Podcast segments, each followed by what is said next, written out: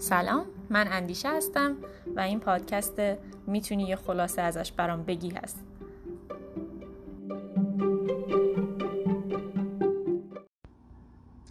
امروز قسمت دوم کتاب استرا منزلت رو من می‌خوام در موردش صحبت بکنم.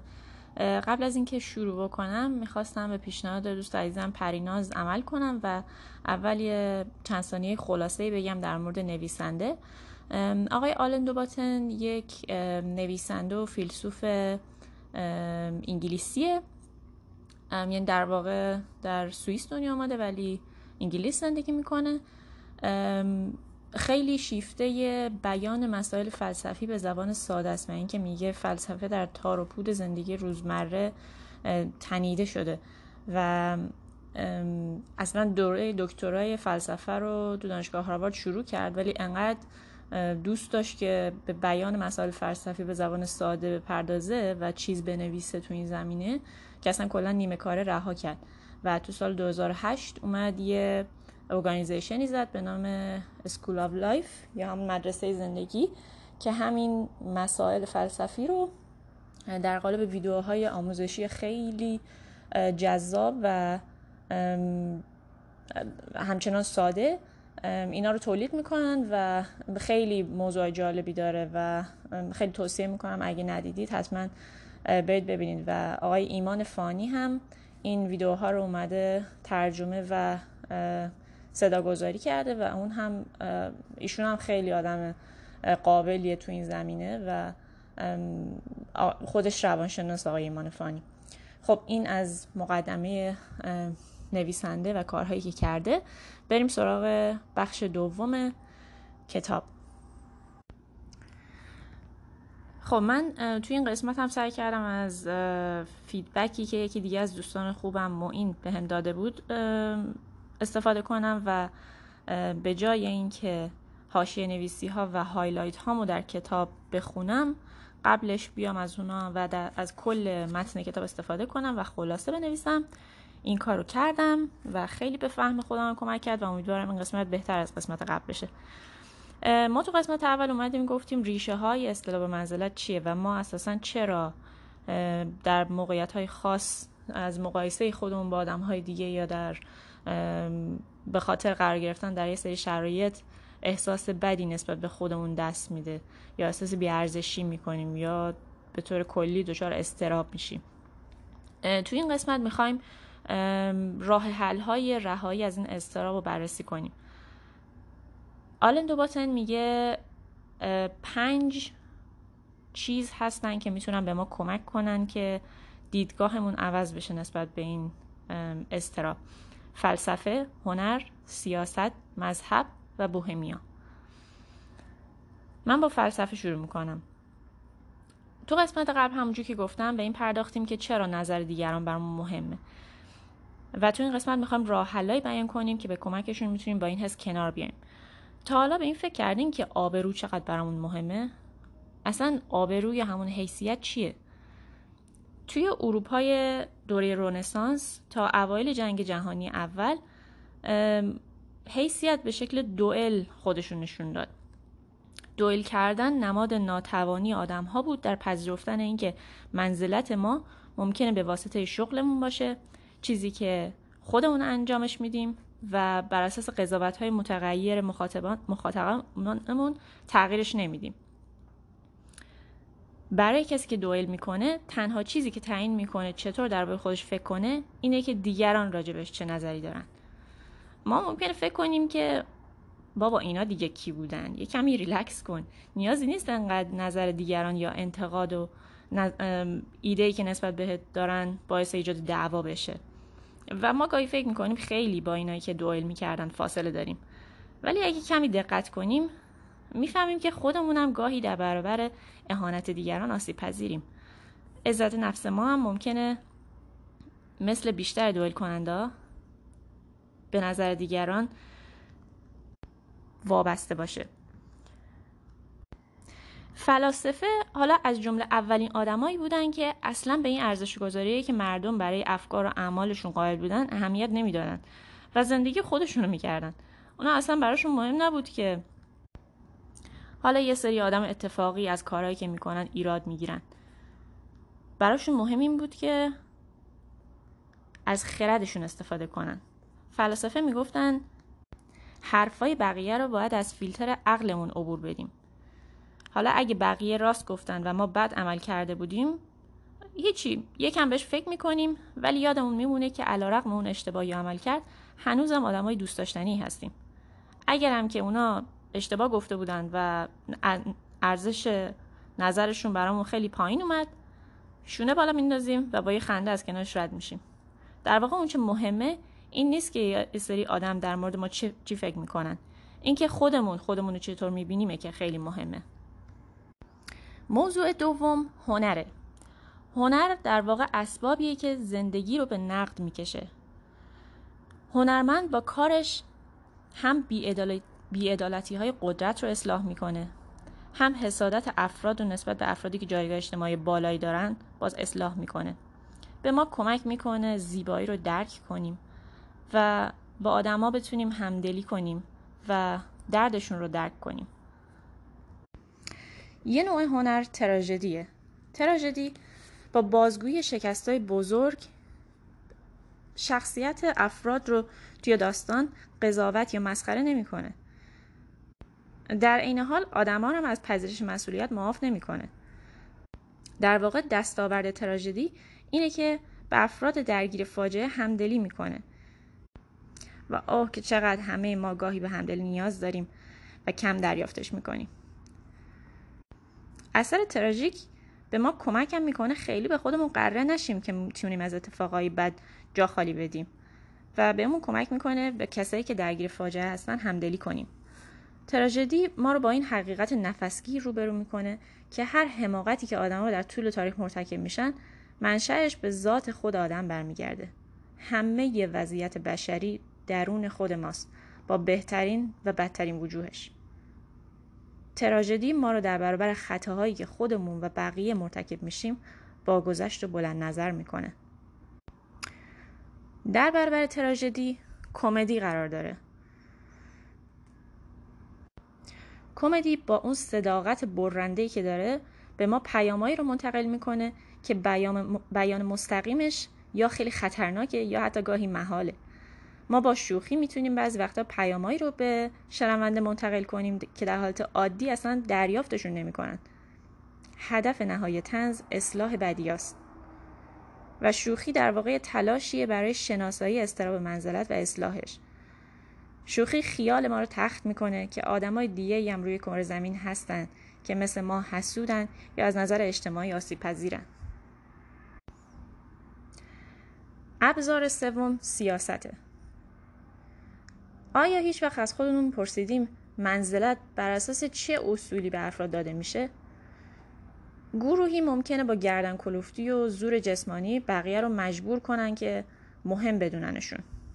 گروهی هم ممکنه توانه این رو داشته باشن که از بقیه دفاع کنن و به خاطر این فکر کنن شایسته منزلت اجتماعی هن. یه گروه دیگه می‌تونن آدمای تاثیرگذاری باشن مهارت جسمانی فوق‌العاده داشته باشن هنرمند باشن یا خیلی آدمای خردمندی باشن و یه گروه دیگه هم چون شایستگی اخلاقی و شعور بالایی دارن خیلی جذابن. ولی نکته مهم اینه که این ایدهالای منزلتی از سنگ ساخته نشدن و هی تو طول تاریخ عوض میشن. جامعه به ما میقبولونه که ثروت و خوشبختی با منزلت اجتماعی رابطه مستقیم داره. جامعه الان مثلا همینطوریه. و ما شاید این واقعیت رو خیلی وقتا به روی خودمون نیاریم ولی تو دلمون قبولش داریم. واقعیت اینه که ذهن ما خیلی وقتا از صدای خارجی که به اون میگن به چه چیزایی نیاز داریم تا خوشحال باشیم تاثیر می‌گیره. و اون حواس ما رو از اون صدای نحیفی که میگه باید اولویت های خودمون رو دنبال کنیم پرت می‌کنه. یه مثال جالبی که توی کتاب می‌زنه در مورد جامعه سرخپوسته آمریکایی تو قرن 16 همه. این جامعه سرخپوست خیلی آدم های از لحاظ مادی ساده ای بودن و روح و روان خیلی پرارزشی داشتن. جامعه کوچیکی بودن صمیمی و متحد بودن تصاوی طلب بودن و در این حال جنگجو. اما از لحاظ مادی عقب مونده بودن. خوردن میوه و حیوانات وحشی سیرشون می‌کرد. تو چادر میخوابیدن و دارایی خیلی زیادی نداشتن. ولی چند دهه بعد بعد از اینکه اروپایی اومدن یه انقلابی تو نظام سلسله مراتب جامعه سرخپوستی شکل گرفت. حالا دیگه اون, چی، اون چی که مهم بود درک افراد و اون راه و رسم طبیعت نبود. بلکه این بود که آیا اسلحه دارن جواهر و الکل دارن و خیلی چیزایی که اصلا نیاز نداشتن براشون اهمیت پیدا کرد. تاجرای اروپایی در واقع عمدن تلاش کردن این تمایلات رو توی سرخپوسته به وجود بیارن تا ترغیبشون کنن که شکار بیشتر بکنن و بیان با اروپایی داد و ستت کنن. ولی این قصه سرخپوستا رو اصلا شادتر از قبل نکرد ولی باعث شد بیشتر از قبل کار کنن. بین سالهای 1739 تا 1759 دو هزار جنگجوی قبیله چروکی حدود یک میلیون و دویست و پنجاه هزار گوز رو برای تامین نیاز اروپایی کشتن که این رقم خیلی وحشتناکیه. و به نظرم این جمله روسو خیلی واقعیه که آدما تو تصمیم گیری راجع به اینکه چه چیزی براشون اهمیت داره همیشه دچار مشکلن و تمایل دارن دیگران براشون تعیین کنن که چی براشون خوبه و چی شادشون می‌کنه و باید به چی بها بدن. انگار زندگی ما یه لوپ از تلاش برای خواسته رسیدن بهشون. بعدش یه دوره افسردگی و سرخوردگی به خاطر اینکه می‌بینیم این اون خوشبختی نبود که ما دنبالش بودیم و دوباره راه افتادن تو این مسیر تلاش برای رسیدن به خواسته بعدی و دوباره تکرار همون سیکله. حالا دونستن این نکته چه کمکی بهمون می‌کنه؟ این باعث میشه همچنان تلاش رو بکنیم برای رسیدن به خواستامون ولی اینو بدونیم که به محض رسیدن به خواسته بعدی کاملا خوشبخت نمیشیم. تا حالا هیچ وقت به باورهای اجتماعی و درست غلط بودنشون فکر کردین؟ خیلی وقتا ما این باورها رو طبیعی می‌دونیم در صورتی که اصلا اینطور نیست. مثلا یه سری باورهای که توی سالهای 1857 تا 1911 خیلی طبیعی شناخته می‌شد اینا بود. حقیقت این است که از آغاز مقرر شده مرد بر زن حکمرانی کند. و این حکمی ابدی است که ما نه حق داریم تغییرش دهیم و نه قدرت تغییرش را داریم. ارل پرسی سال 1873 و یکی دیگه تفاوت بین یک مرد اروپایی تحصیل کرده و یک زن اروپایی از لحاظ جسمی و معنوی بیشتر از تفاوت بین یک مرد اروپایی و یک سیاه پوست اهل قبیله وحشی در آفریقای مرکزی است. لورد کرومر 1911 و یا یکی اکثریت زنان توی پرانتز خوشا به حالشان چندان درگیر هیچ نوع احساس جنسی نیستن.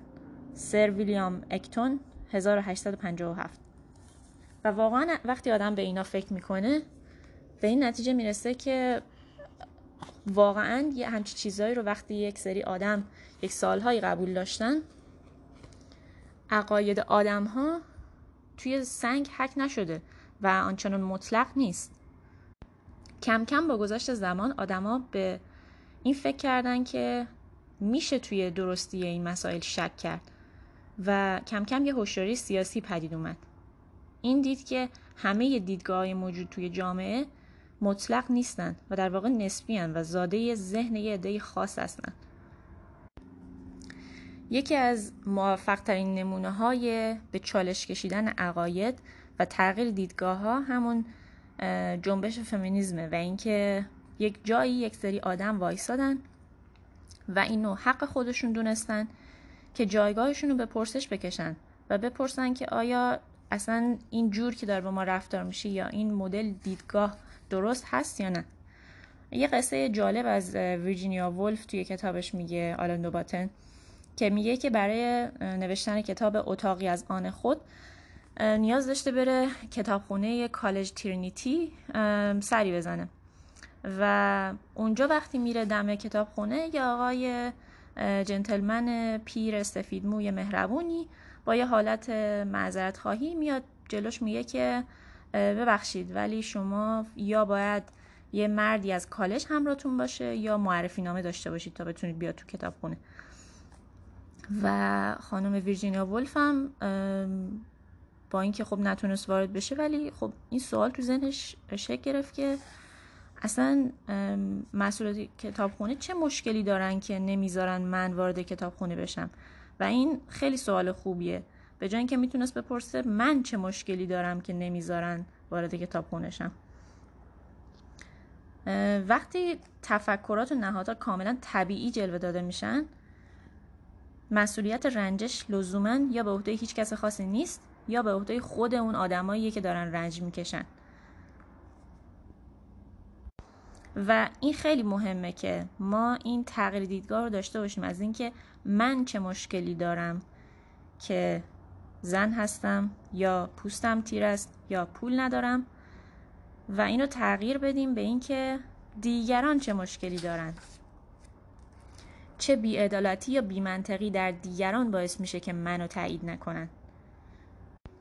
و دقیقا همین تغییر دیدگاه به ویرجینیا ولف کمک کرد که از رنجش خودش فاصله بگیره و برای تغییر وضعیت زنان یه کاری انجام بده. و دقیقا من حرفاش رو می‌خوام اینجا نقل کنم. به این فکر کردم که فقر چه تأثیری بر ذهن انسان دارد و ثروت چه تأثیری بر ذهن انسان دارد و فکر کردم که محروم شدن چقدر ناخوشایند است و به امنیت و رفاه یک جنس و فقر و بیامنیتی جنس دیگر فکر کردم. خانم ولف به لندن برگشت و با این سوال ها این سری. چرا مردان شراب می نوشیدن و زنان آب؟ چرا یک جنس اونقدر مرفه بودن و جنس دیگر اونقدر فقیر؟ و دوباره رفت به کتابخونه و دقیقا تحقیق کرد که در طول تاریخ رفتار مردان با زنان دقیقا همینجوری بوده.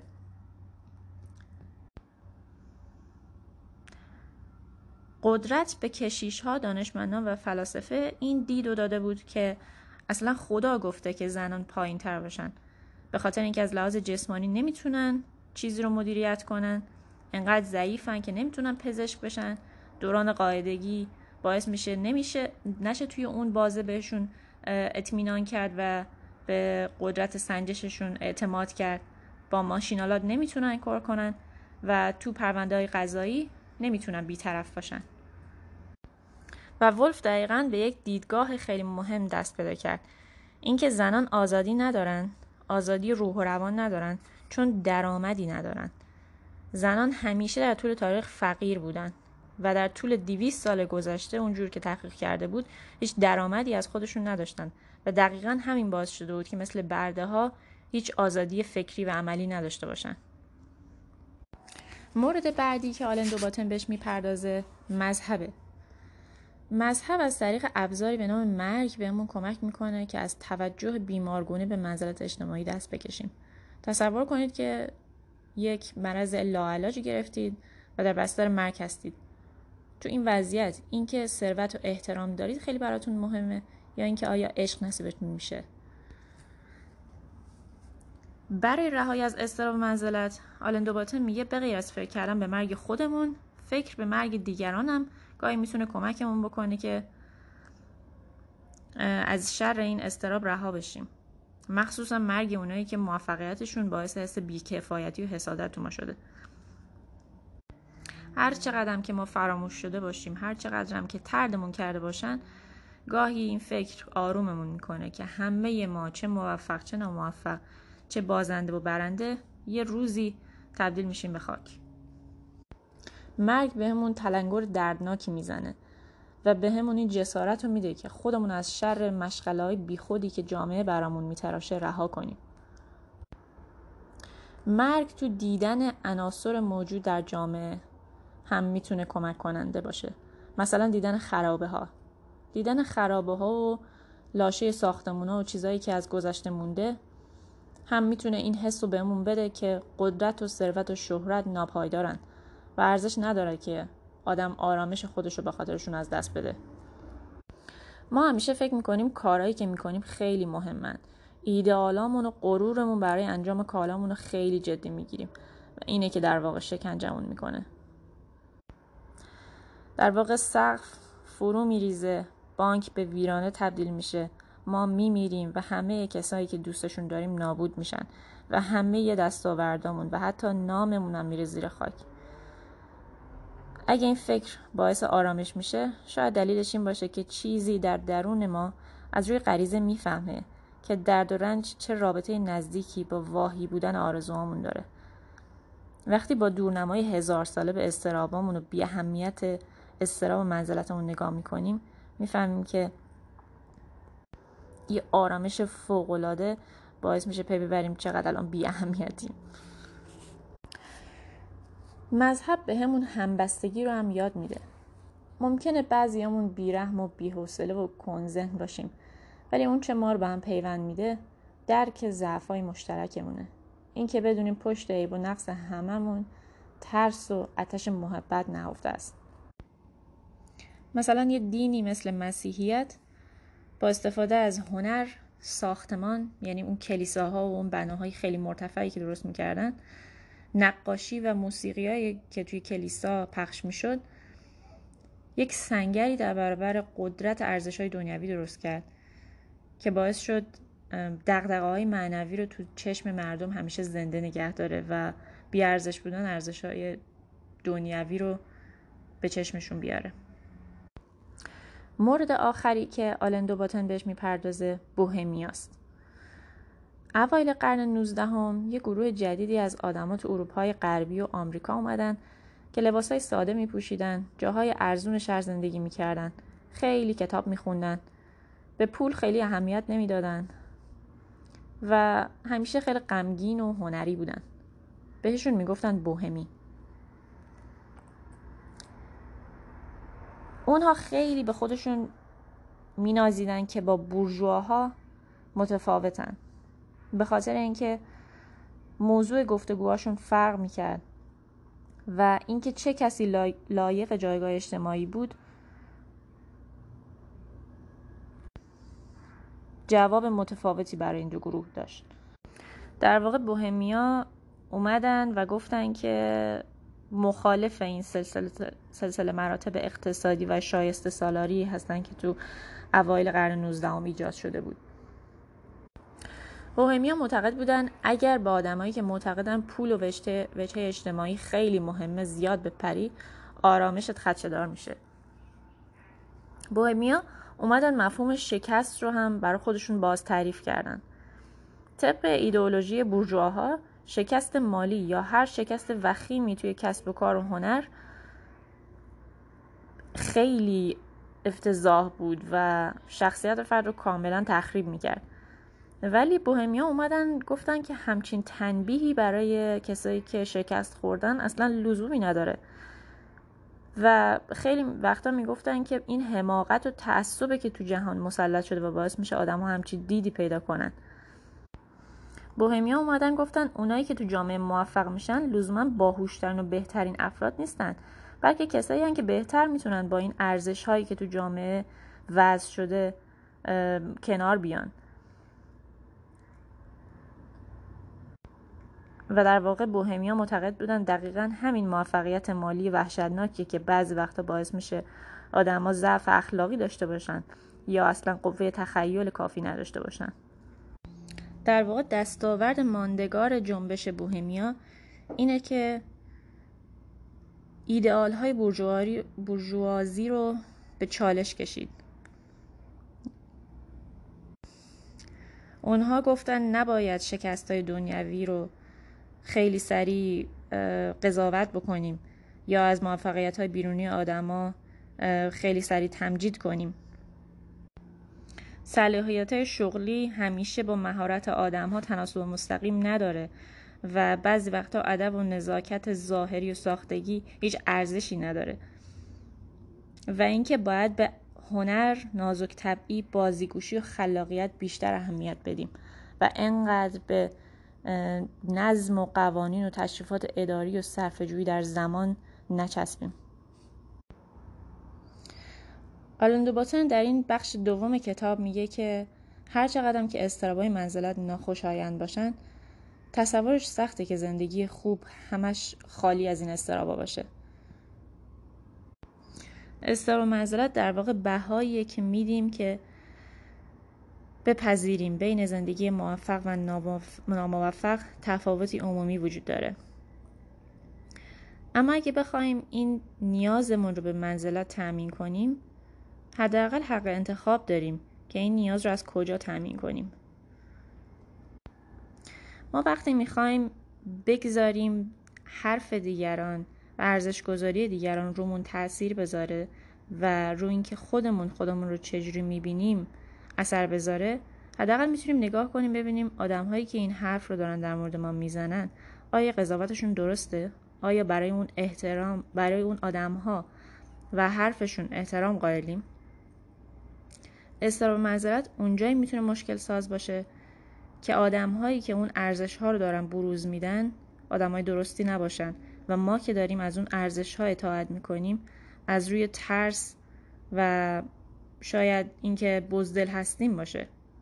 اینکه نمی‌تونیم گزینه‌های دیگر رو انتخاب بکنیم یا حتی به گزینه‌های دیگه فکر کنیم. در واقع فلسفه، هنر، سیاست، مذهب و بوهمیا به دنبال این نبودن که از دست سلسله مراتب منزلتی ما رو خلاص کنن بلکه سعی کردن سلسله مراتب های جدیدی پایگذاری کنن و ارزش های ما رو عوض بکنن و یا ارزش های موجود رو مورد انتقاد قرار بدن. این پنج گروه درک خیلی واضحی از موفقیت و شکست خوب و بد شرمآور و قابل افتخار داشتن. ولی ارزش های متفاوتی برای هر کدوم از اینها داشتن. و سعی کردن حس ما رو از اینکه چه چیزی می‌تونه این عناوین رو درست یا غلط بکنه دوباره شکل بدن.